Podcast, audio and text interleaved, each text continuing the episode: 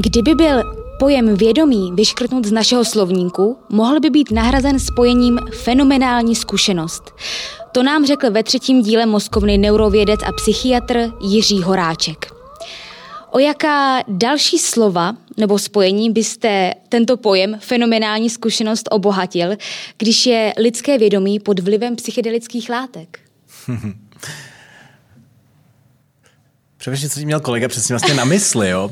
ale uh, v zásadě uh, my chápeme, uh, my psychiatři chápeme vědomí často v kontextu jako opravdu těch škatulek potom poruch vědomí a co znamená vlastně ten, ten, ten příznak přesně. To znamená, já souhlasím s tím, že uh, fenomenologická zkušenost je rozhodně přesnější výraz minimálně jako filozoficky a má jako širší záběr pro to, co, co tím vlastně všechno míníme. To znamená, nemíníme tím jenom uh, míru jako vědomí, co se týče kvantity, jako že člověk je v nějakém bezvědomí, polovědomí, tomu říkáme třeba somnolence, nebo plným vědomí, průběhu psychedelické zkušenosti jsme jinde kvalitativně. To znamená, jedná se o změněný stav vědomí, což zní tak trošku sušev, v angličtině altered state of consciousness. A uh, my pro něj vlastně máme uh, pro popis té vlastní fenomenologie úplně jiný pojmy než standardní psychiatrie. A uh, tyhle pojmy podle mě právě hezky dokreslují ten obraz, ale fenomenologická zkušenost je to, co to jako celkově určitě schrnuje na té filozofické úrovni. A to, v čem ta fenomenologie je jiná, se popisuje klastrama, což je ten nový slovník jako oceánská bezbřehost, oceanic boundlessness, nebo uh, dread of ego dissolution, strach z rozpouštění, ze zániku vlastního ega. Uh, a potom, potom je to třeba, uh, jsou to různé fenomény související se, s, s posunem vlastně vnímání a senzo, vstupu senzorické informace, což je zejména v oblasti teda vizuálního klastru, to znamená nějaký, nějaký vize nebo halucinace, jak jim říká psychiatrie. Říká psychiatr, psychoterapeut a neurovědec v Národním ústavu duševního zdraví a spoluzakladatel psychedelické kliniky Psion Filip Tilš. Hezký den. Hezký den. Za mikrofonem vás vítá Anna Beránková. V dnešním díle Mozkovny si povíme o tom, jaký vliv mají psychedelika na mozek, jak vypadá psychedelická zkušenost, jaký byl historický vývoj psychedelik a také, co si můžeme představit pod uh, psychedeliky asistovanou psychoterapií.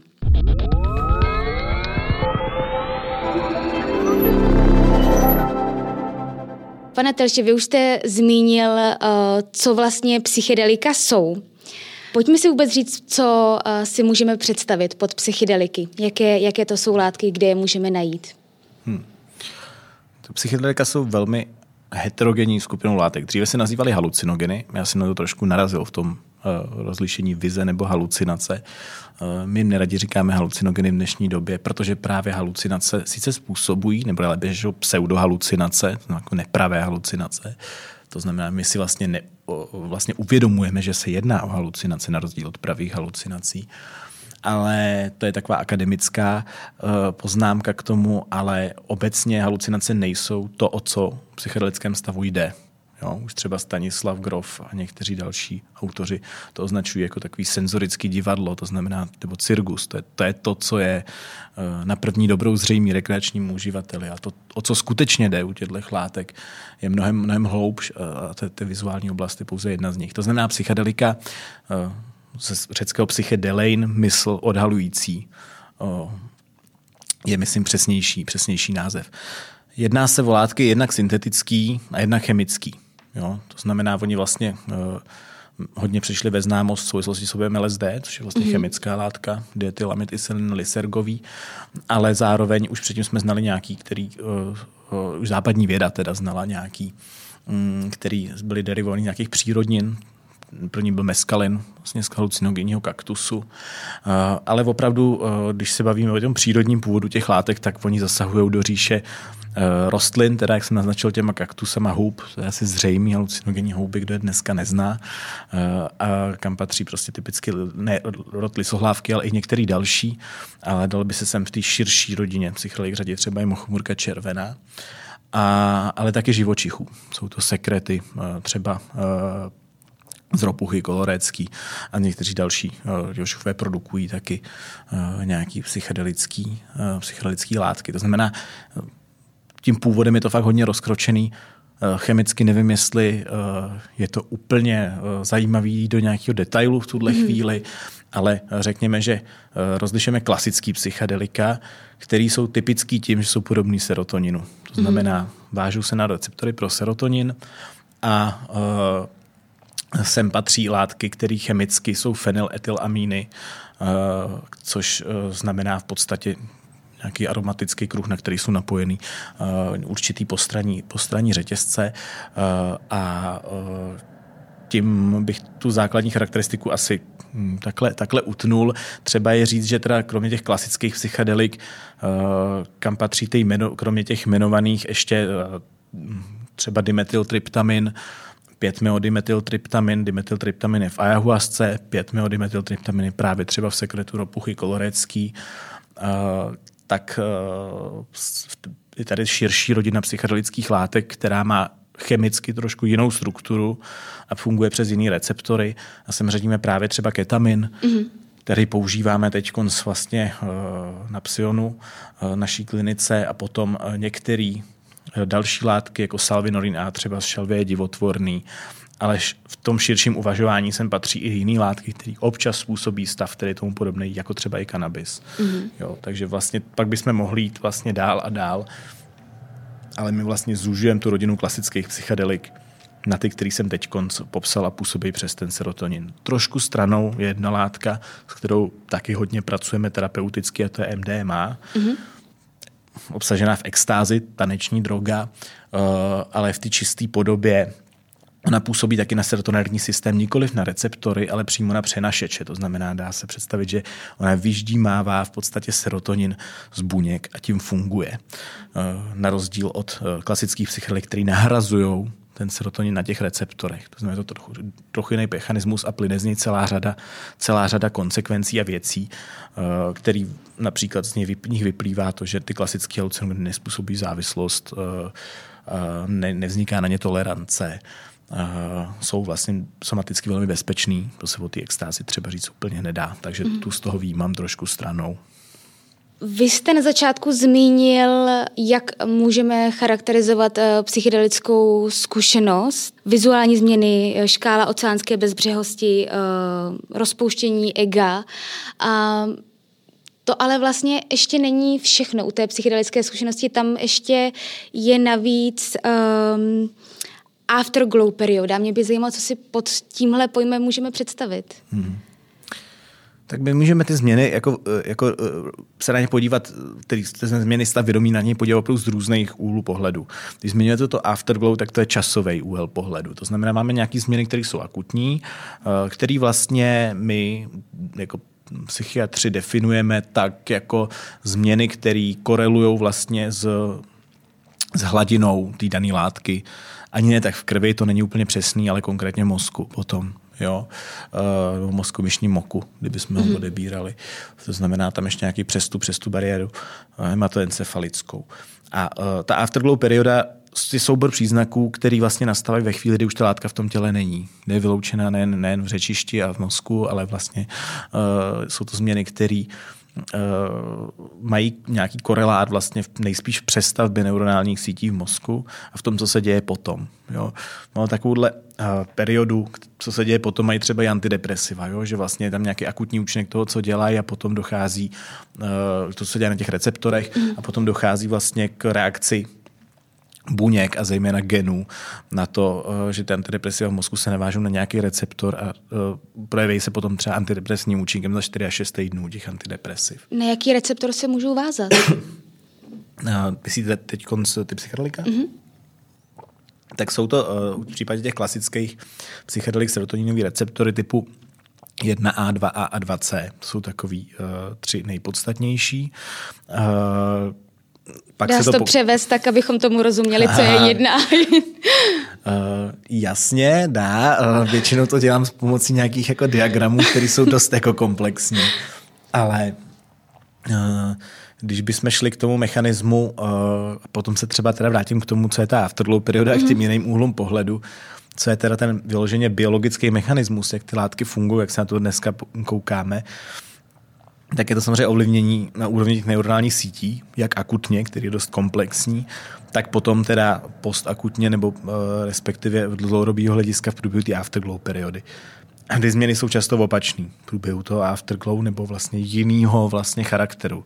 Když si to představujete jako nějaký uh, reset mechanismus, což je jeden, jedna z hypotéz toho, jak tyhle látky fungují, tak je to právě o tom, že nejdřív, jako když vypnete počítač a pokud ho zapnete, on se bootuje znova, tak se dějou prostě jiný procesy. Mm-hmm. Teda v průběhu toho akutního účinku uh, ty molekuly uh, ty psychedelické látky můžeme pro jednoduchost si představit třeba LSD, přejdou přes tu eh, receptorovou, přes tu bariéru vlastně mezi krví a mozkem, kterou přestupují velmi snadno, protože jsou vlastně lipofilní, to znamená to, co je v krvi vlastně rychle i v mozku. A potom se navážou na receptory na některých buňkách. My vidíme takový tři hlavní úrovně, zase je to už tohle velmi zjednodušený, na kterých působí jedné mozkový kmen, to znamená vlastně velmi stará struktura, která je zodpovědná za takové ty fyziologické funkce, jako, jako bdělost, dýchání mm-hmm. a podobně. A zde jsou vlastně určitý jádra, který který vlastně jsou jakousi zásobárnou serotoninu pro zbytek mozku. Můžete si představit jako nějakou cisternu plnou serotoninu která distribuje serotonin do zbytku mozku. Eh, to souvisí samozřejmě s poruchama nálad, s depresí a podobně. A tohleto jádro, který se jmenuje nukleus rafe dorsalis, uh, má na sobě receptory, které vlastně jsou tlumivý a to jsou právě ty 1A. To znamená, mm-hmm. ten serotonin tím, že utáhne ten kohoutek na té cisterně, uh, zajistí to, že uh, je toho serotoninu v mozku celkově míň, mm-hmm. což může vypadat, že je jako špatný, že jo, samozřejmě člověk propadne do deprese, ale to, to je velmi zjednodušený úhel pohledu. Ve skutečnosti si musíme uvědomit, že ten že tyhle ty látky chtějí obsazovat ty serotoninové receptory, takže si ten serotonin utáhnou, aby jim nepřekážel. Mm-hmm. Tudíž si v podstatě vyprázdní pole působnosti a pak se veselé navážou na těch zbylých dvou úrovních. Ta první je talamus a ta druhá je kůra. Talamus uh, je struktura, která, kterou, která anatomicky vypadá jako vajíčko. Mm-hmm. Jsou to mhm. takové dvě vajíčka, které uh, jsou uprostřed mozku, diencefalu, to znamená, to je um, střední mezimozek, pardon, česky. A uh, tahle ta struktura je zajímavá tím, že funguje jako filtr, to znamená toho vajíčka, tam se přepojují v podstatě všechny informace z vnějšího světa, asi o něm mluvil i profesor Horáček, a uh, jakákoliv informace, která přichází dál do vědomí, jde právě přes ten talamus to vnějšího světa, jako zrak, chuť, čich, všechny tyhle ty modality. Eh, a taky se mu říká brána vědomí. To znamená, mm. tohle je ta struktura, na která rozhoduje, ještě neuvědomovaná, vlastně rozhoduje o tom, co jde dál, funguje jako filtr. Že předpokládám, že když eh, požijeme psychedelika, tak eh, ten talamus tam asi je nějakým způsobem vypnut. Podstatě, v podstatě jo, je to správná úvaha.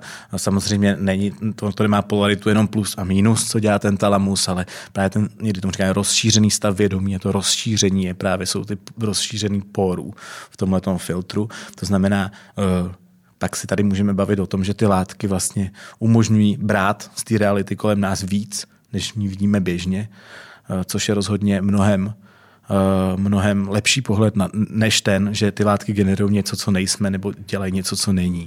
Jo? Ty látky skutečně spíš dělají ten trochu ten mozek stelují do toho stavu, že trošku víc vidí, co je, než mhm. běžném dělem vědomí. To znamená, eh, tady je právě zajímavá úvaha o té fenomenologické zkušenosti zřejmě profesora Horáčka, že vlastně jaký je ten svět, který skutečně zažíváme, co si z něj bereme, hmm. co je ten obraz světa, který konstruujeme. A tyto otázky se tady velmi nabízejí a psychedelika jsou perfektním nástrojem na toto studovat. Jo, ale bylo by to jednoduchý říct, že nějaká rozšířená realita, kterou běžně nevnímáme, ovšem musíme si uvědomit třetí úroveň a to je úroveň kůry mozku, což je ohromný procesor vlastně a ty informace, který už je vědomý a vyhodnocuje to, co se děje. A uh, samozřejmě pokud je filtr rozšířen, tak tenhle ten procesor je zahlcený a když se nějaký procesor takhle zahltí, tak může generovat šum mezi signálem. Jo? Mhm. Změní se poměr signálu a šumu a samozřejmě a to, co je typické, co vidíme v průběhu těch stavů psychedelických rozšířeného vědomí, je, že uh, něco z toho je rozšířený uvědomění toho světa okolo a nejen světa okolo, ale i zevnitř, uvnitř v nás, mm-hmm. protože ten talamus nefiltruje jenom vnější informace, ale informaci vnitřní, to znamená třeba celou naší historii, naše nevědomí. A to všechno se stýká dohromady a může vlastně výst k velkému chaosu a člověka zahltit nebo propojit věci, na které se ještě není připraven a, a podobně, a, nebo vygenerovat věci, které vygenerovat na základě toho šumu informace, které třeba vedou k bludnému prožívání reality, mm-hmm. psychóze. Jo, to znamená, tohle je vlastně odvrácená strana toho rozšířeného vědomí. Vy už jste trošku zmínil uh, neuronální sítě a já bych se možná zeptala, uh, my jsme si právě v třetím dílu uh, zmiňovali, že v bdělém stavu používáme tři uh, hlavní sítě, centrální exekutivní síť defaultního módu a salienční síť. Uh-huh. A mě by zajímalo právě jako při té psychedelické zkušenosti, tak uh, jak jsou různě třeba, jestli víme, které ty sítě jsou aktivovány, které jsou, se vypínají, hmm. jak jsou propojeny mezi sebou, jak to, jak to tam tam funguje, jestli mi to doká- nám to dokážete vysvětlit. Jo, tak o těch třech sítích to ještě dokážu, protože o těch se často mluví, ale potom o těch stovkách těch dalších už nedokážu. Jo, ani je neznám. Jo. Mm. Ale uh, existuje jeden takový zajímavý graf, velmi populární, který vznikl na King's College, který ukazuje míru toho, jak stovky těchto sítí, desítky a stovky těch sítí mezi sebou komunikují mm. v psychedelickém stavu. A to je opravdu velmi zajímavý, protože ačkoliv se ukazuje, když mluvím o tom, že máme zvýšený chaos v té kůře, mm-hmm. tak uh, ten vzniká na zá... jakoby díky tomu, že ty uh, určitý v oblasti spolu jako méně komunikují a tudíž jsou vlastně autonomnější a nezávislí na sobě. V té kůře především. Ale když se na to nekoukáme na, jako na nějaký body na kůře, jak spolu hovoří, ale koukáme se na to jako na celý sítě, to znamená, už to nemůžeme zobrazit mm-hmm. na mozku nebo na řezech mozku, tak jako třeba vidíme magnetickou rezonanci a podobně, ale musíme vyníst ty jednotlivé sítě jako body na kružnici, což jsou jakoby další prostě tisíce propojených neuronů pod každým tím bodem, uh, tak zjistíme, že ta míra té komunikace je naopak zvýšená což je hrozně zajímavý mm-hmm. vlastně zjištění a zdánlivě paradoxní zjištění. To znamená, je větší chaos, v oblasti jsou víc autonomní, ale zároveň potenciál a ochota komunikovat celých těch sítí mezi sebou je mnohem větší. A což je pro nás velmi zajímavé a dokonce přesně ještě nevíme, co to znamená. A Budeme to někdy vědět? Ne, pochybuju. Jsem trošku skeptický, ale rozhodně se k tomu přibližuje. A na úrovni těch třech sítí, na který jste narážel, je to mm-hmm. podstatně jednodušší. Máme uh, v té představě teda je centrální exekutivní síť, která je zaplá ve chvíli, kdy řešíme nějakou kognitivní mm-hmm. úlohu. Ano. Nějaký task, jak říkáme v neurovědách. Defaultní síť je naopak síť, která je aktivní, když se v mozku nic neděje teda v mozku nic neděje, pardon, v mozku se toho naopak právě děje spoustu. Když se neděje, když mozek neřeší právě nějakou síť a jakoby máte instrukci vlastně odpočívat. Mm. Proto defaultní. Takže a, se vlastně zabýváme buď minulostí nebo budoucností. Uh, a nebo spíš takhle, ty, ty úlohy jsou řešené takže se nemáme zabývat právě že ničím. Mm. Že to není spojený vlastně s nějakým autobiografickým prožíváním toho, co okay. bylo, ani s plánováním toho, co bude. Tam by mm. se mhm. zapla spíš ta exekutivní síť, Dobře. protože to už je kognitivní úkol. Spíš meditaci si můžete třeba představit mm. uh, jako moment, kdy je ta defaultní síť aktivní. Hmm, myslelo se, že určitý uh, dirigent těchto dvou sítí je právě síť salientní, která řeší mm-hmm která z nich bude aktivní. Buď to teda řeším úkol, nebo odpočívám. Jo? A ta salientní síť funguje obecně jako takový uh, zvýrazňovač, řekněme, a říká vlastně, koordinuje, co se teď děje a řadí, uh, co je důležité zpracovat dřív. Jo? a co později. To znamená, mimo jiné taky, kromě tohohle řadiče, zapíná a vypíná velmi často recipročně centrální exekutivní síť a defaultní síť. Uh, tak tak se to předpokládalo dlouho a pak se objevily určitý stavy, v kterých jsou obě ty sítě aktivní zároveň a psychedelický stav je jedním, mm-hmm. jedním z těchto momentů. Aha. Jo, další jsou třeba uh, anestezie propofolem. Nevíme přesně proč, což je jedno z anestetik, kdy jsou zase aktivní v obě zároveň, mm-hmm. ačkoliv jsme v hluboké anestezi, nevíme přesně proč. Jo, meditace, myslím, jsou dalším stavem, kdy můžou být určitě okolností aktivní v obě ty sítě. Já se teď nejsem jistá, jestli, jestli jsme dostatečně vysvětlili, uh, co je ještě afterglow perioda, jestli se k tomu uh, chcete ještě vrátit. Jo, myslím, že jsme o to spíš jenom zavadili. Právě. Tak pojď, Afterglow perioda je totiž důležitá eh, pro ten terapeutický efekt. Tím se dostaneme trošku víc na zem, protože v rámci toho akutního efektu víme spoustu, spoustu hypotéz o tom, co se v tom mozku děje. Eh, tady o tom toho zatím moc nevíme. Je velmi málo studií zaměřených na to, co se děje po tom odeznění té intoxikace. Eh, to znamená vlastně přesně to nevíme. Jo? Víme, že se ty přeskládávají ty komunikace mezi těma sítěma nějakým způsobem a víme jednu důležitou věc, že trvá neuroplasticita, to znamená neuroplastický efekt těchto mm. látek. Psychedelika obecně, to je relativně nová informace, zejména ty klasický, mají poměrně silný neuroplastický efekt, měřený teda uh, in vitro, to znamená v laboratoři, ale in vivo na některých živých kulturách, laboratoři na, na, na, na, uh, jakoby na Petriho miskách, prostě na tkáňových kulturách, ale i vlastně u živých, u, u zvířat třeba. Jo? U člověka samozřejmě ty průkazy jsou omezený, protože to je složitý to měřit a měří se to jenom nepřímo pomocí zobrazovacích metod. Ale tato ta neuroplasticita teda už na těch zvířatech je ověřená, takže my předpokládáme, že je podkladem těch změn, které se dějou vlastně na té psychologické úrovni. Afterglow perioda je charakterizovaná, trvá většinou dny až týdny, záleží na konkrétním psychedeliku. U čeho vlastně, je to vlastně nejkratší, u čeho nejdelší?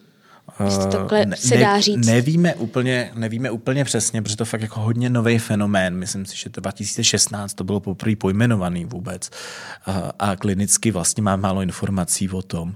Ale uh, u ketaminu, který se používá dlouho, uh, vidíme tenhle ten efekt opravdu intenzivní neuroplasticity v řádu dnů, třeba řekněme třeba 3 až 10 dnů mm. bude nějaký jako uh, střed toho účinku. U psilocybinu to zatím vypadá, uh, aktivní látky z lisohlávek, že by to mohly být měsíce.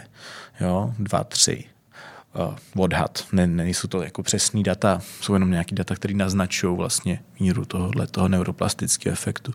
Ale zase je to velmi nepřímý, spíš se bavíme o tom, co se psychologicky vlastně děje v člověku. Mm. A my totiž předpokládáme, že on hodně koreluje s tím antidepresivním účinkem, ten neuroplastický účinek.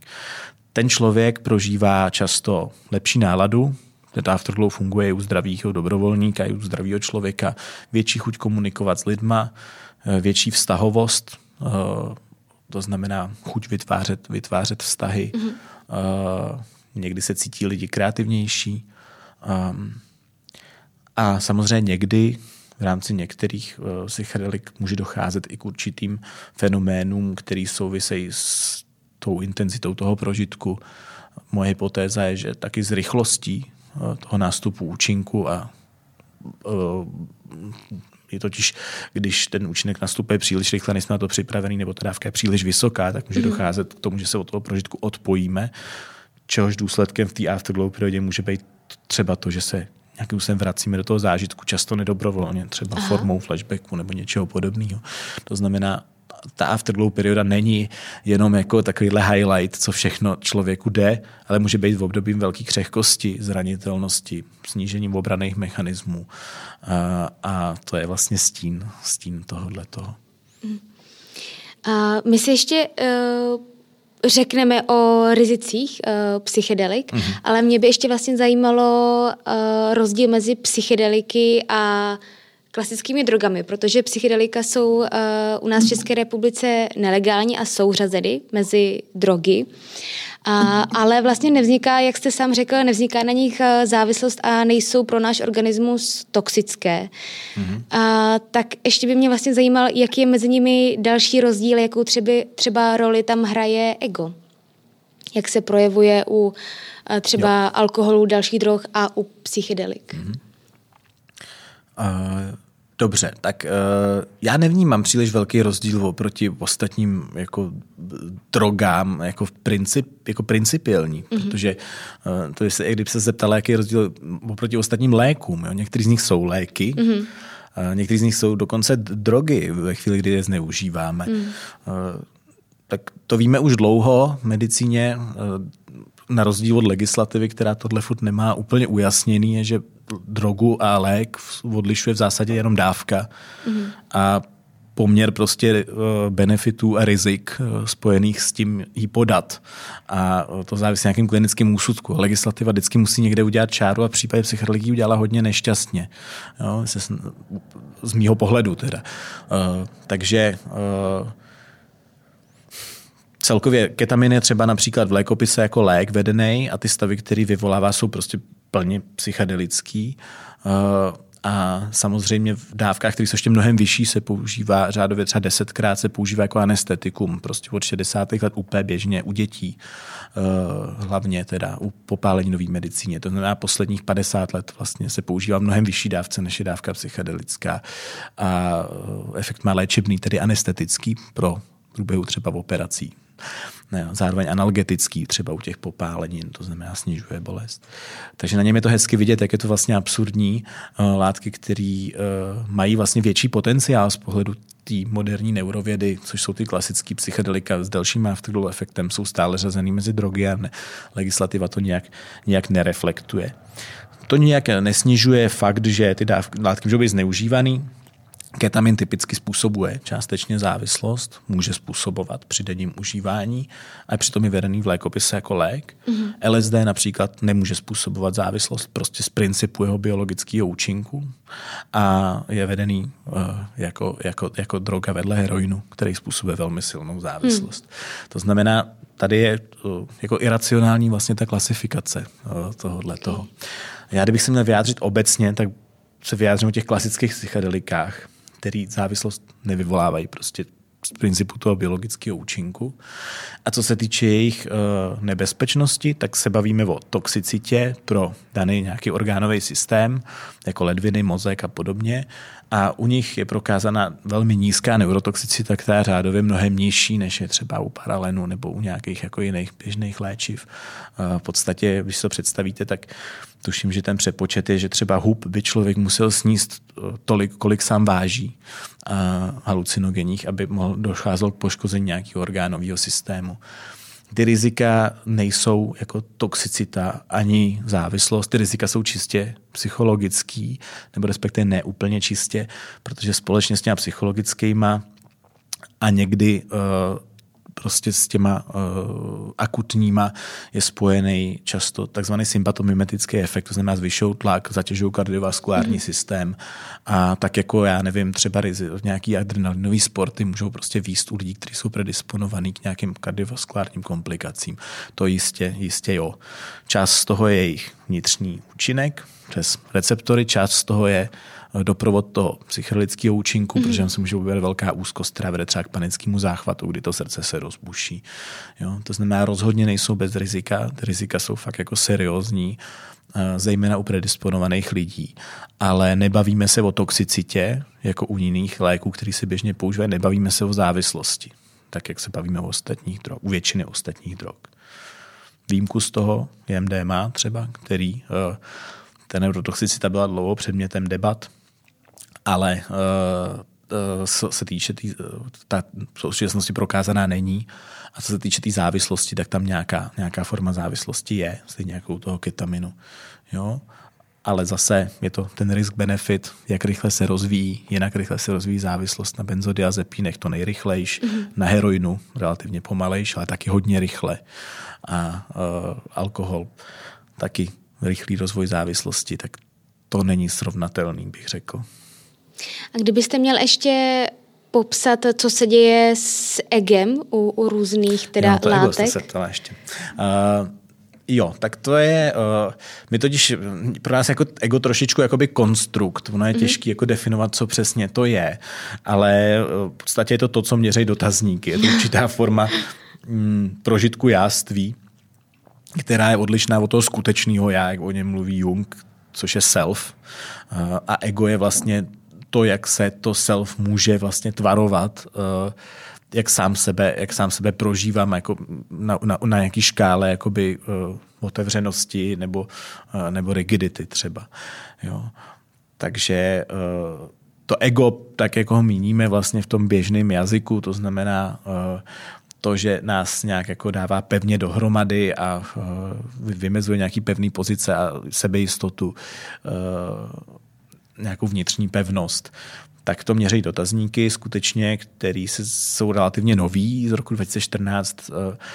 Ego, isolu, ego dissolution, ego inflation, to znamená jako rozpuštění ega a inflace ega, vlastně rozpětí, mm-hmm. rozpětí ega. A tenhle dotazník je vlastně zaměřený a právě ukazuje jako efekty různých látek eh, a kde se naprosto zřejmě ukazuje, že největší jako inflátor ega je kokain společně, společně s pervitinem, který jde těsně za ním.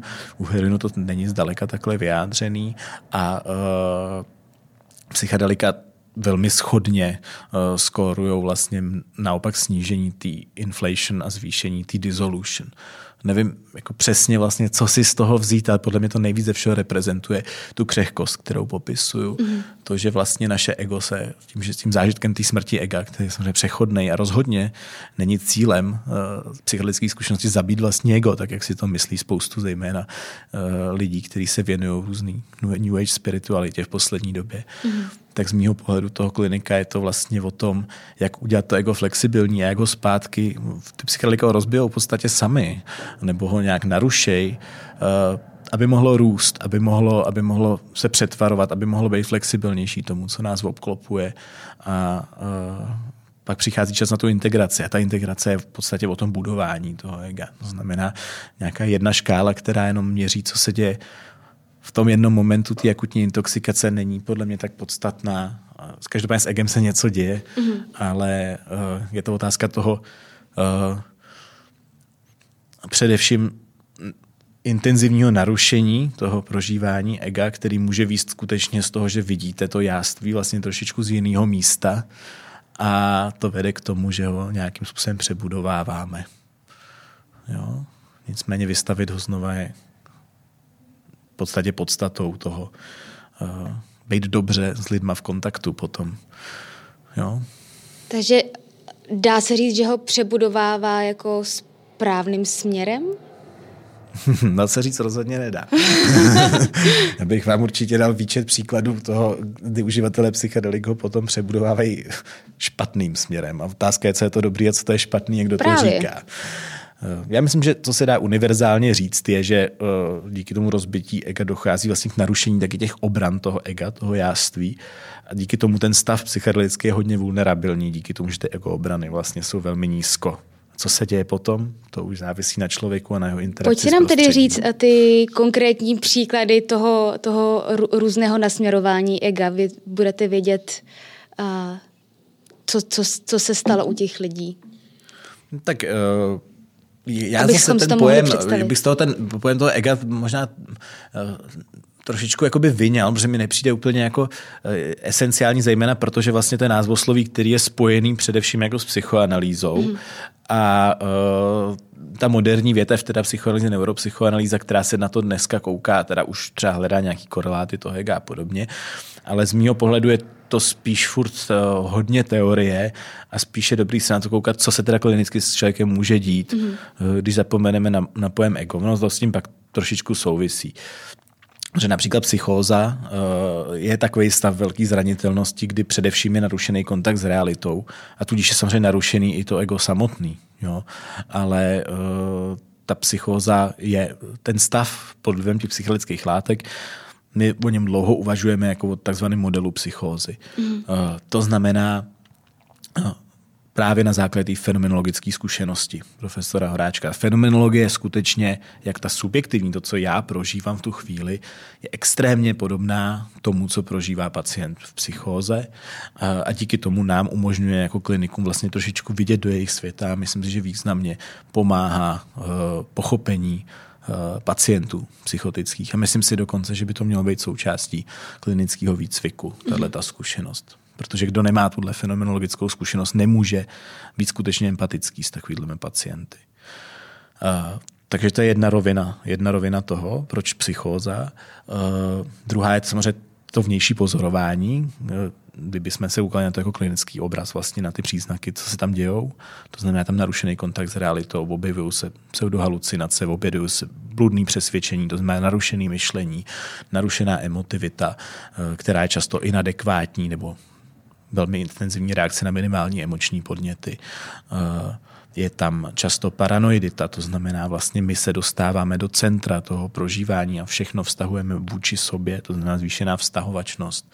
Všechny tyhle příznaky se objevují a eh, je to přechodný samozřejmě, protože to trvá po dobu ty intoxikace.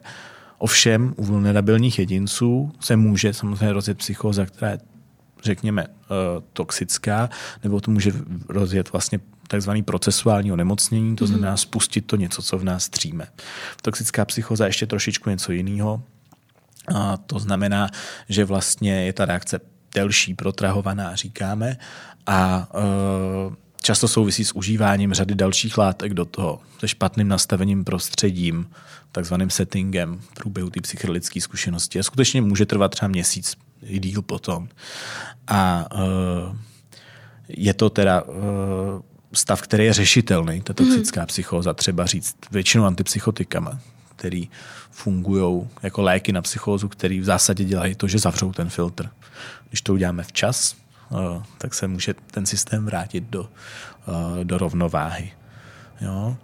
Co všem určitý typ pacientů, a to jsou většinou pacienti, kteří užívají jsou v kombinaci s psychedelikama většinou kanabis, protože každý, kdo, to jsou taky ty první experimentátoři a kanabis ten to dělá mnohem víc a v kombinaci je to ještě rizikovější. Tak kanabis zvyšuje řádově třikrát riziko rozvoje schizofrenie. Mm-hmm. Jo? To znamená, tohle jsou samozřejmě jako komplikace, uh, které jsou reální. Na druhou stranu je třeba říct, že psychedelika rozhodně nejsou nějaký specifický spouštěč tohohle onemocnění. Uh, jsou teda spouštěč nespecifický, tak jako třeba rozvod rodičů nebo jiné věci v tom prostředí, které jsou zátěžové pro jedince. Takže uh, tohle to jsou, takhle bych to zmínil asi ty psychóze. Ještě poslední, co bych tomu řekl, že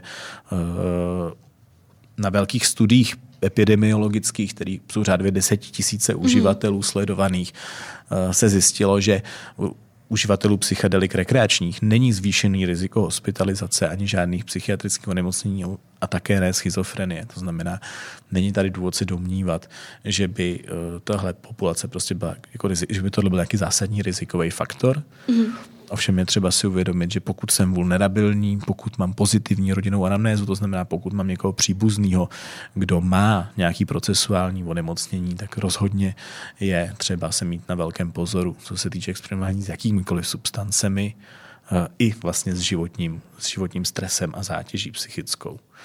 Jo. Takže to je tak, takový první riziko na té cestě, nej, hmm. největší skoro. Když už jsme u těch uh, rizik, tak co si můžeme představit pod pojmem bad trip? Uh, bad trip je uh, v podstatě taky něco, co nemá úplně korát v tom klinickém slovníku. Je to vlastně přechodná jako zkušenost, jako je to intenzivní zkušenost, která vede k zvýšenému úzkostnému prožívání a k paranoiditě. Kryje se vždycky s tou akutní intoxikací, to znamená, je vlastně stavem, eh, kdy prožíváme eh, naší zkušenost s velkou úzkostí a typicky je spojená se špatným prostředím, v kterým mm. se to děje. Ve chvíli, kdy je to prostředí setting nastavený dobře, tak tomu tak jako trošku alibisticky říkáme náročná psychedelická zkušenost, protože ten fakt, že ten trip je plný úzkosti a těžký, ještě vůbec neznamená, že to je terapeuticky nějak jako neplodný. Naopak, mm. skoro se ukazuje, že určitý, určitá míra úzkosti a utrpení v souvislosti s tím, když vám, se vám rozpadá ego a umíráte, tak málo kdo tohle to dokáže zažívat jenom pozitivně, mm. uh, tak je terapeutická. Ve chvíli, kdy to prostředí tam není, není tam support toho facilitátora, který vás doprovází, velmi rychle se to zvrne v ten bad trip. To znamená, fixu se vlastně na tu úzkost, na ten rozpad a bráním se jí a prožívám velkou úzkost a, a paranoiditu, často halucinace, které nejsou úplně hezký a jsou spojený právě s tím rozpadem, který mu se ten, ty zbytky ega snaží, snaží, snaží bránit. Není to ještě toxická psychóza, to by to muselo trvat díl mm. po vodeznění vlastně té látky v krvi. To znamená, je to jako jeden z těch vlastně epifenoménů vlastně tohohle toho, tohohle toho stavu. Jo, výjimečně bad trip může souviset taky ve špatném prostředí s dalším rizikem, který je uh, velmi důležitý, to je riziko sebevraždy. Uh, tyhle stavy jsou samozřejmě intenzivně prožívaný a můžou někdy víc k tomu, že člověk se chová nebezpečně k sobě nebo k svým okolí. Jo? Uh, což zkrátka vyplývá z intenzity toho, toho zážitku a z jeho psychotické kvality. Dobrým prostředí se to hledá vždycky ošetřit, pracuje se s tím hodně v rámci toho terapeutického prostředí, v rámci té přípravy, to znamená, jde si nastavit nějaký kontrakt s klientem, co se vlastně bude dít, jakým způsobem si řekne o pomoc, pokud se něco takového objevuje. A velmi jednoduše eh, to jde řešit podobně jako ten bad trip, eh, dobrým terapeutickým kontaktem s tím člověkem. A zase, když se do těch epidemiologických populačních dat, u uživatelů psychedelik není zvýšený riziko sebevraždy o pětipěční populaci. Naopak studie z roku 2014 ukázala, že je spíš snížený, mm-hmm. jo, což souvisí s, pravděpodobně s tím antidepresivním efektem třeba. Jo, to znamená, v tom globálním měřítku to riziko určitě není. Jo. Poslední zásadní riziko z toho psychologického, který taky souvisí s tím bad tripem, je riziko retraumatizace. To znamená toho, že se člověk dotkne uh, díky tomu otevřenému filtru do toho nevědomí uh, něčeho, co v minulosti uh, byla nějaká reakce na trauma a třeba nedosahovala dostatečný reakce, aby to vedlo takzvaný disociaci v odpojení od toho traumatu nebo posttraumatický poruše. A tím, že se to reaktivuje, tak se to může samozřejmě buď to nějak léčit mm-hmm. v dobrém kontaktu, pokud eh, klient o tom hovoří a jsme schopní se s tím propojit a pracovat s tím terapeuticky, anebo to může být k traumatizaci, což často vydáme třeba u rekreačních uživatelů na festivalech, který někdy jako eh, pomáháme v průběhu toho akutního stavu eh, v rámci projektu Psycare, mm-hmm. který jsme rozjeli pár let zpátky, tak tady ty traumatizace může být třeba poměrně jednoduše, jenom tím, že člověk má je to člověka zavede někam v minulosti, kdy ho třeba někdo opustil a tím, že ho se ztratí svoje kamarády v rámci toho stavu na festivalu, tak takováhle niance v té intenzivní senzitivitě může výst že se oživějí ty emoce spojený uh, s tady tímhle třeba opuštěním a můžou skutečně výst hloubce k rozvoji traumatizace a ve výsledku posttraumatický stresový poruchy, i když jedna z jejich klíčových vlastností podle diagnostického manuálu je to, že tam je nějaký životohrožující trauma, tak v tom psychedelickém stavu je život ohrožující něco, co v tom běžném vědomí by vůbec člověka neohrozilo. Takže to, co pak dělá flashbacky, to je posttraumatická porucha vlastně z psychedelického stavu. No. Vy jste zmínil uh, centrum Psycare. Uh, kdo k vám do toho do tohoto centra může, může zajít a co se tam, co se tam odehrává, odehrává, jak jim můžete pomoci? Tak Psyker není centrum, který by bylo jako nějaká horká linka k dispozici. Bohužel, třeba jednou bude, ale je to služba, kterou provozujeme na festivalech eh, v rámci České psychologické společnosti a uh, nabízíme ji vlastně organizátorům festivalu, která začala být velmi úspěšná. Organizátoři si to objednávají. V zásadě je to taková praktičtější služba než, uh, než, než security třeba, která má zase trošičku jiný role, ale účastníků festivalu, kteří nejsou úplně v dobrém, dobré kondici, zrovna díky nějaké intoxikaci. A vy, vy prostě vychází z těchto těch principů, který popisuju, mm. z principu bezpečného prostředí, který může markantně ovlivnit ten zážitek. A z toho, že tam vlastně jsou lidi, kteří jsou částečně kolegové, částečně dobrovolníci, mají schopnosti a rozvíjí schopnosti, jak s tady těma těma stavama pracovat a jsou schopní vlastně zasáhnout a pomoci člověku Není to rozhodně nějaký seberozvojový centrum, je to spíše hašení trošku požáru eh, ve chvíli, kdy už se něco děje prostě na těch, eh, v rámci prostředí, který nemusí být úplně dobře zvolený, ale zároveň nemusí být samozřejmě nutně špatný. To já zase bych jako nerad nějak tohleto škatulkoval, ale z toho klinického pohledu je to harm reduction, vlastně redukce rizik. Já bych s váma teďka ráda uh, nastínila historický vývoj psychedelik a jak jsem se připravovala na tento rozhovor, tak eh, jsem dala dohromady několik eh, jmen vědců, eh, psychiatrů hmm. a já bych vám vždycky řekla to dané jméno toho člověka a vy byste mi k tomu řekl ten, ten příběh k tomu, co, co objevil nebo čím se při, přičinil tomu, k tomu vývoji. Aha. Jo? Je to možné? zkoušet z dějepisu. Ne, ne, ne, nebudu zkoušet, rozhodně ne, ale říkala jsem si, že by to mohla být taková hezká interaktivní vsuvka. Zkusme. Dobře. Svetozar Nevole. Uh, tak uh, to je prastarý psychiatr vlastně uh, český. kterýmu se odkazujeme a napsal knihu o čtyřrozměrném vidění, která pojednává právě o vizích indukovaných meskalinem. Zajímavý, že napsal ještě před, objevem, před objevem LSD, což znamená, že to byl takový velký průkopník a vlastně první klinik na eh, poli bývalého Československa, který těmhle stavům věnoval pozornost. A další jméno Albert Hoffman. Tak Albert Hoffman je samozřejmě velmi známý jméno, eh, co se týče psychedelik. Eh, je to daný tím, že v roce 1943 objevil nikoli v LSD, ale účinky LSD. LSD mm. objevil dřív vlastně v Bazilii v laboratořích Sandos, ale v roce 1943 se jim potřísnil a absolvoval poté jízdu na kole domů, která vešla do dějin jako takzvaný Bicycle Day, který se slaví každoročně mnoha, mnoha evropských městech a nejen evropských, a amerických a jinde. Uh, takže to takový, takový odkaz. A vlastně připadá mi tenhle moment zásadní, protože vlastně uh, to, co šamani a přírodní kultury užívali vlastně tisíce let, najednou byl přinesený do té západní medicíny a vyvinutý vlastně ve farmaceutické firmě. Takže tady došlo k nějakému kulturálnímu a střetu a hlavně střetu diskurzu. Mm. A to si myslím, že rozproudil velmi zajímavou debatu. A Robert Gordon Wasson, to si doufám, že to říkám správně. Jo, jo, myslím, že říkáte. Uh, Wasson byl člověk, který, uh, který vlastně se dostal jako první člověk ze západního světa vlastně k tradičním rituálům Eh, s Teonenakatlem, jak se mu tehdy říkalo. On vlastně zkoumal literaturu a snažil se najít vlastně posvátnou, tehdy jsem myslel, že rostlinu a pak zjistil, že to je houba. Mm-hmm. Takže jsou to lisohlávky, eh, který v Mexiku poprvé užil a zároveň vzorek z nich přivezl právě Albertu Hoffmanovi, který z nich potom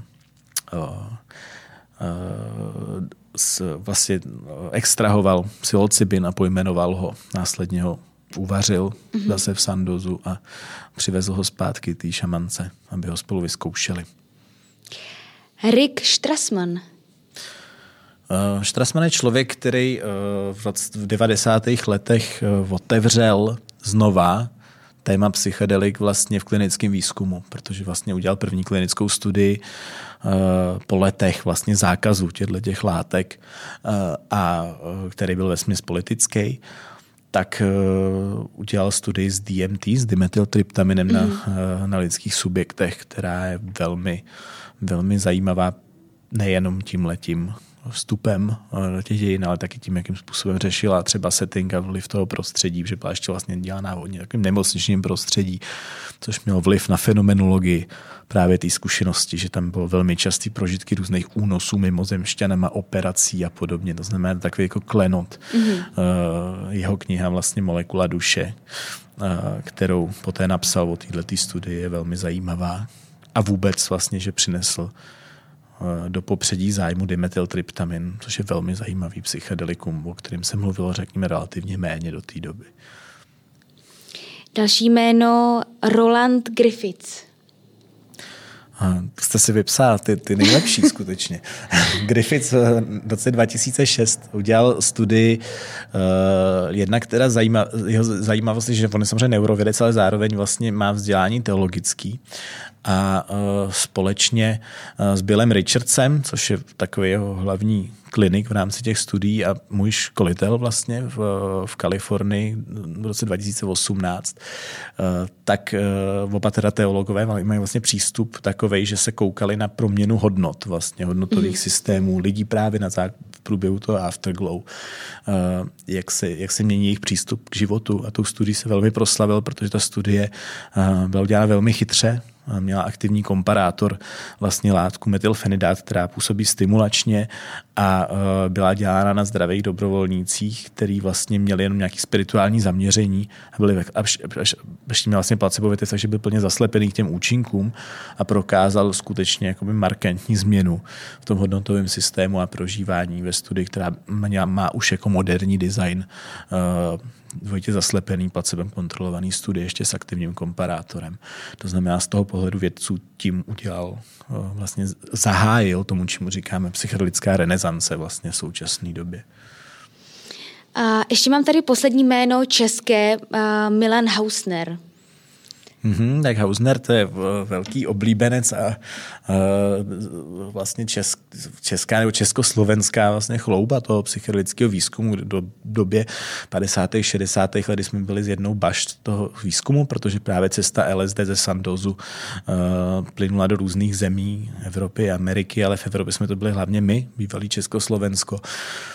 Hausner je zajímavý tím, že vlastně absolvovala za svůj život třeba tři tisíce sezení s LSD se svýma pacientama, což třeba za naší krátkou kariéru eh, můžeme hovořit o desítkách lidí, rozhodně ne o stovkách, to nebude moc hovořit nejspíš nikdy a už vůbec ne o tisícovkách. Jo, myslím si, že vlastně eh, ačkoliv teď ten psychologický výzkum jde hodně dopředu, tak pracovat s ním takovým způsobem, jako měl dispozici Hausner v podstatě na celý klinice a s neomezeným přístupem eh, k těmhle látkám, kdy s ním pracoval v rámci stacionářů, experimentoval s různými dávkama, opakovanýma podáníma, sbíral řadu materiálů, krezeb, eh, záznamů o těch pacientech. Eh, má vlastně ohromný archiv vlastně dneska, který leží v Akademii věd vlastně z tady tohohle toho období těch mhm. výzkumů. Mm. To už se asi jen tak někomu, někomu nepodaří. Zároveň to existuje záznam vlastně kniha LSD Highway to Mental Health, která je velmi zajímavá zase. Z psychedelické revoluce se dostáváme tedy do psychedelické renesance. Mně to slouží takový jako oslý můstek pro vznik eh, eh, vaší psychedelické kliniky Psion, kde právě nabízíte ketaminem asistovanou psychoterapii. Já bych mně by se líbilo, kdybyste nás zkusil provést tím eh, procesem, když vám někdo napíše nebo zavolá, kdo má deprese, hmm. a že by tuto službu od vás chtěl, tak eh, co se potom eh, u vás na klinice děje? Jo, to samo o sobě je dost složitý proces, ale pokusím se, pokusím se o to. Tak my fungujeme chvilku. Jednak je třeba říct, že ten proces tak jako za běhu modulujeme a měníme. Mm-hmm. Že existuje několik škol, přístupů, jak pracovat s ketaminem. Jedna z nich je pracovat s ním uh, takovým biologickým přístupu, řekněme. Většinou se podává infuzí uh, vlastně do žíly uh, a člověk vlastně absolvuje tu, tu, tu intoxikaci nebo ten změný stav vědomí, záleží, jak se na to koukáme. A potom dochází k nějakým antidepresivním účinkům, který je nějakým způsobem měřitelný nějakou dobu. My pracujeme v kontextu ketaminem asistované psychoterapie. To znamená, ten ketamin je jenom opravdu součást toho procesu a to důležité je především ta psychoterapie okolo. A my si vlastně půjčujeme lidi z běžné psychoterapie. Mm-hmm. Využíváme toho ketaminu jednak jeho antidepresivního účinku, neuroplastického a vlastně ten, který působí v tom afterglow k tomu, aby jsme vlastně posílili tu psychoterapii. Jo? To znamená, jdem na to vlastně dvouma metodama. Jednak psychoterapii a jednak tím biologickým účinkem ketaminu.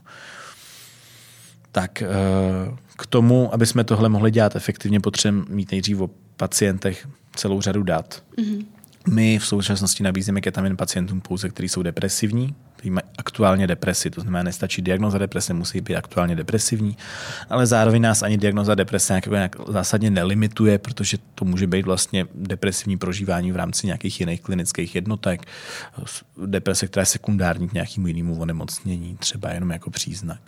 No a ve chvíli, kdy člověk je depresivní, my ho potřebujeme vyšetřit, úplně na úvod, když nám napíše e-mail, tak nabízne informační schůzku, která v současnosti trvá asi 20 minut, je v online režimu, mm. jednak kvůli covidu a jednak prostě nějak jako efektivní se nám to ukazuje, kdy si můžete, může náš klient vlastně ptát na nějaké otázky, my si s ním povídáme o tom, jaké jsou možnosti a je uh, možný z toho nějakým způsobem nahrubo vlastně odhadnout, jestli ten klient je vhodný nebo ne, aby jsme ho nezatěžovali nějakým psychiatrickým vyšetřením, mm-hmm. jak teda psychologicky, tak finančně, protože jsme soukromá klinika. Ve chvíli, kdy se nějak dorozumí s tím terapeutem nebo člověkem, který je vlastně na tom, na tom vstupu, tak postupuje k psychiatrickému vyšetření. Eh, to trvá asi hodinu, je to standardní psychiatrické vyšetření, v podstatě indikační a je dobrý, když se tomu přinese nějakou zprávu od svého lékaře. Eh, potom eh, děláme ještě interní vyšetření, který, aby jsme se koukli vlastně somaticky na ten stav, aby jsme byli zajištěná ta bezpečnost právě, jak jsem říkal, z hlediska třeba toho kardiovaskulárního systému a podobně. Jo, protože samozřejmě v průběhu té intoxikace se například zvedá tlak, to znamená člověk, který je hypertonik, tak je třeba nejdřív ten tlak upravit. To je možná jeden z takových příkladů. Eh, tím, že vlastně eh, se snažíme primárně o tu bezpečnost, tak eh, to vyšetření je dost komplexní. Je tam například součástí echokardiografie, to znamená vlastně sono srdce, který vlastně v rámci toho. Ve chvíli, kdy máme tyhle dvě vyšetření a nějaký základní krevní odběry, posoudíme vlastně tu vhodnost. Ve chvíli, kdy pacient je vhodný, tak přistupuje vlastně do prvního kontaktu s se svými terapeuty, mm-hmm. kteří jsou v tuhle chvíli dva a přichází vlastně první setkání přípravný, eh, který trvá 90 minut, potom druhý přípravný, kde člověk probírá všechny ty důležité věci okolo setu, settingu, nastavení do prostředí, zkouší si různé věci, typu sluchátka, eh, pásku na oči, postel, jak mu je pohodlná, mhm. bavíme se o výhodách toho, jestli sedět, ležet, bavíme se o hudbě, kterou preferuje, která je součástí vlastně toho sezení. Eh, bavíme se o záměru, což je vlastně intenzivní práce pro to, s čím člověk vlastně přichází, eh, který eh, není tato otázka není úplně banální, často sahá vlastně i do světonázoru, spirituality člověka. Eh, potom se dostáváme k tomu vlastnímu ketaminovému sezení, který vlastně kromě dvou terapeutů, pokud jeden z nich není lékař, tak je tam přítomný ještě lékař. Ten ketamin člověk vypije a následně přichází zhruba tak dvě, tři hodinky stavu rozšířeného vědomí. Ty Tam vlastně eh, ten účinek toho ketaminu je mnohem rychlejší než antidepresiva. Je to tak? Uh, je to tak. Ten antidepresivní účinek u antidepresiv čekáme 4 až 6 týdnů, u ketaminu na ně čekáme většinou eh, minuty až hodiny. Jo, většinou okamžitě. Mm-hmm. Jo, ten patří mezi tzv. rychlý antidepresiva. Mm-hmm. Ten problém je přechodnost toho účinku a to, že ten afterglow teda uh, trvá řádově uh, třeba těch 70 dnů. Důležitý je, že samozřejmě se jedná o jednorázový podání oproti dennímu užívání antidepresiv. Ten mechanismus účinku je dost jiný než antidepresiva. A v průběhu toho stavu teda člověk zažívá opravdu různé kvality Často teda my vedeme člověka, aby obrátil pozornost dovnitř, to znamená, snažíme se udržet vlastně plně pozorného k tomu vlastnímu prožívání. Jednu z věcí, který jsem zapomněl zmínit, kromě té hudby, která člověka provází, je, že my pracujeme vlastně v rámci uh, aktivních imaginací, mm-hmm. že připravujeme člověka ještě formou imaginací, které jsou speciálně formátované na ten ketaminový svět, že vlastně člověku dáme ochutnat ten svět pomocí řízené imaginace, což je terapeutická technika, kdy vlastně vyprávíme nějaký příběh a mhm. pacient si vizualizuje některé ty věci. Výhledově budeme pracovat s virtuální realitou v této oblasti a v rámci těch příprav pak přichází teda, do t- díky tomu je schopný se do toho stavu vlastně dobře uvolnit, učíme ho pracovat různými metody práce s tělem, řízený dýchání, který redukuje úzkost. To znamená, že člověk opravdu dobře vybavený mm-hmm. na to ten zážitek, zážitek projít. Pak se s ním rozloučíme, předáme ho do péče nějaký blízký osoby, nikdy ho nevypustíme samotného a vždycky ho vidí lékař ještě předtím a většinou se vydáme druhý den, výjimečně třetí, eh, první integraci, která trvá hodinu opět s dvěma terapeutama mm-hmm. a je mířená především na to, co ten zážitek, co ten člověk prožíval, eh, poskytujeme mu eh, playlist toho sezení, aby měl možnost se vracet mezi tím doma vlastně zpátky k tomu sezení, to vyplavuje další věci a už vede k té postupné integraci ve chvíli, kdy ta racionální mysl už je zapnutá, řekněme. Mm-hmm. A druhá integrace 50 vlastně hodinová je uh, potom s odstupem zhruba týdne. Uh, a tam se s klientem většinou loučíme a předáváme ho zpátky do péče jak psychiatrovi, pomocí vlastně zprávy lékařský, tak zpátky k jeho terapeutovi, kde může dál pracovat vlastně na tom, eh, co nazbíral v rámci té zkušenosti a uh, my se snažíme v rámci té druhé integrace to nějak jako balit do takových balíčků pomyslných, aby věděl, co si odnáší, aby to měl dobře pojmenovaný mm. a uh, jsme otevření spolupráci s těma terapeutama následně. Uh, máte vy osobně nějaké přání ohledně budoucnosti psychedelik? No, uh, moje přání nebo moje taková touha je, aby se dobře usadili v tom současném světě, který uh, sám o sobě je uh, hodně zrychlený a odpojený někdy od toho prožívání a mm. mám mhm. trošku obavy, že uh, ty psychedelika, které se do něj zasadějí, mohly uh, jelikož jsou nespecifický zesilovače, co do nich vložíte, to zesílíte, eh, augmentovat naopak některé nepěkné stránky toho hmm. světa, jak funguje. Eh, nejsem si jistý, jestli jsme připravení jako společnost pro to najednou tomu otevřít prostě brány, protože si myslím, že spoustu lidí dneska touží po zážitcích a když si někdo dává poukázku na práci, práci s bagrem nebo bungee jumping, tak si umím představit poukázky na, na, na LSD někde v lékárně to si myslím, že není úplně reálný. Myslím si, že tady je ještě velký prostor pro nějakou jako edukaci toho, co ty látky dělají, protože mají, mají určitě svý rizika ale velký moje přání je, aby se uvolnilo teda uh, minimálně odborníkům, psychologům, psychoterapeutům, psychiatrům jako volný ruce pro práci s nimi a hlavně vědcům pro to zkoumat ten jejich potenciál, protože to strašně komplikovaný tím, že ty látky jsou v ilegalitě, mm. nejsou jejich jednoznačný zdroje, všechno je to strašně nákladný. Samozřejmě nákladný je celý ten proces uh, i pro klienty, uh, i na Psionu samozřejmě. My tady máme nějakou formu dotací, dotací třeba máme sbírku pro klienty, kteří se nemůžou dovolit třeba invalidní důchod a podobně. Ale uh, další moje přání, aby vrostly do toho systému tak, jak by měly a když se ukážou jako efektivní metoda, aby byly prostě hrazený pojišťovnou. Pane Telši, blížíme se k závěru našeho rozhovoru a ještě předtím, než se s vámi rozloučím, tak mám pro vás uh, tři otázky související s mozkem, které pokládám každému hostu. Mm-hmm. První otázka je, jaká informace o mozku je pro vás osobně nejzajímavější? Tak z poslední doby uh, jsou to ty sítě a ta neuroplasticita. Mně přijde fascinující to, jak ten mozek je schopný flexibilně reagovat na to, co se děje okolo. Eh, to jsme jako vždycky tušili, ale ta hloubka, ta hloubka toho až na tu buněčnou úroveň mi přijde opravdu fascinující, že vlastně máme orgán, který neustále eh, se přestavuje podle toho aktuálního obrazu světa. Mm. Přestavuje se samozřejmě i v depresi do, do nějakého jako redukce toho, toho obrazu. A, uh, je, je, to, je to děsivý, fascinující a dává to možnost právě velký práce v rámci těch změných stavů vědomí. To je pro mě fakt velký zážitek tohle sledovat. Co o mozku byste chtěl si ještě dozvědět nebo doskoumat?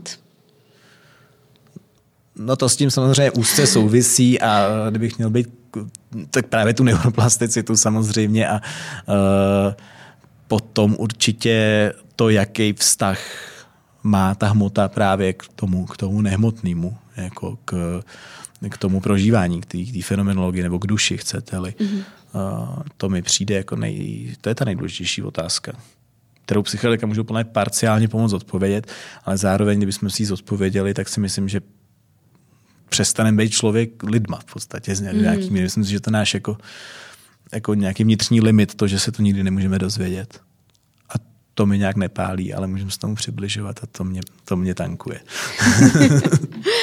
Poslední otázka. Jakou knížku eh, v souvislosti s mozkem byste doporučil našim posluchačům a našim divákům? Mm-hmm. Uh, tak pro ty náročnější je to kniha, která mě teda zásadně ovlivnila. Řekl bych, že ji moc lidí nezná. Je to kniha, která se Dream Drugstore. Mm-hmm pouze v angličtině napsal Alan Hobson, úžasný neurovědec někdy v 90. letech. A je to kniha, která popisuje opravdu od fyziologie receptorů, to, jak souvisí tři věci, které mě od začátku fascinovaly. A to je intoxikace látkama měnící vědomí, psychóza a REM spánek. To mm-hmm. znamená spánek, kdy se zdají sny vlastně a snový prožívání. Úžasná sbírka experimentů a taková opravdu od fyziologie přes receptory až k tomu, co nás přesahuje ale uh, hodně, hodně zajímavá věc. Uh, a z té druhé strany bych možná uchopil knihu, hm, která se orientuje na to, na to víc spirituální a transformativní, co je v těchto zážitcích. A to je kniha, která teď vyjde. Je to kniha mého učitele Billa Richardse, mm-hmm. uh, kterou jsem uh, vlastně teď nějak jako i překlad do češtiny a psal k ní nějaký doslov, a, tak ní, takže jsem ji musel číst třikrát a, a myslím si, že to je fakt uh, klenot. Uh, jmenuje to posvátný pozva, po, poznání v češtině a vyjde to v Dybuku, co nevidět. Říká Filip Tilš. Já vám moc krát děkuji za rozhovor. Hm, taky moc díky za pozvání.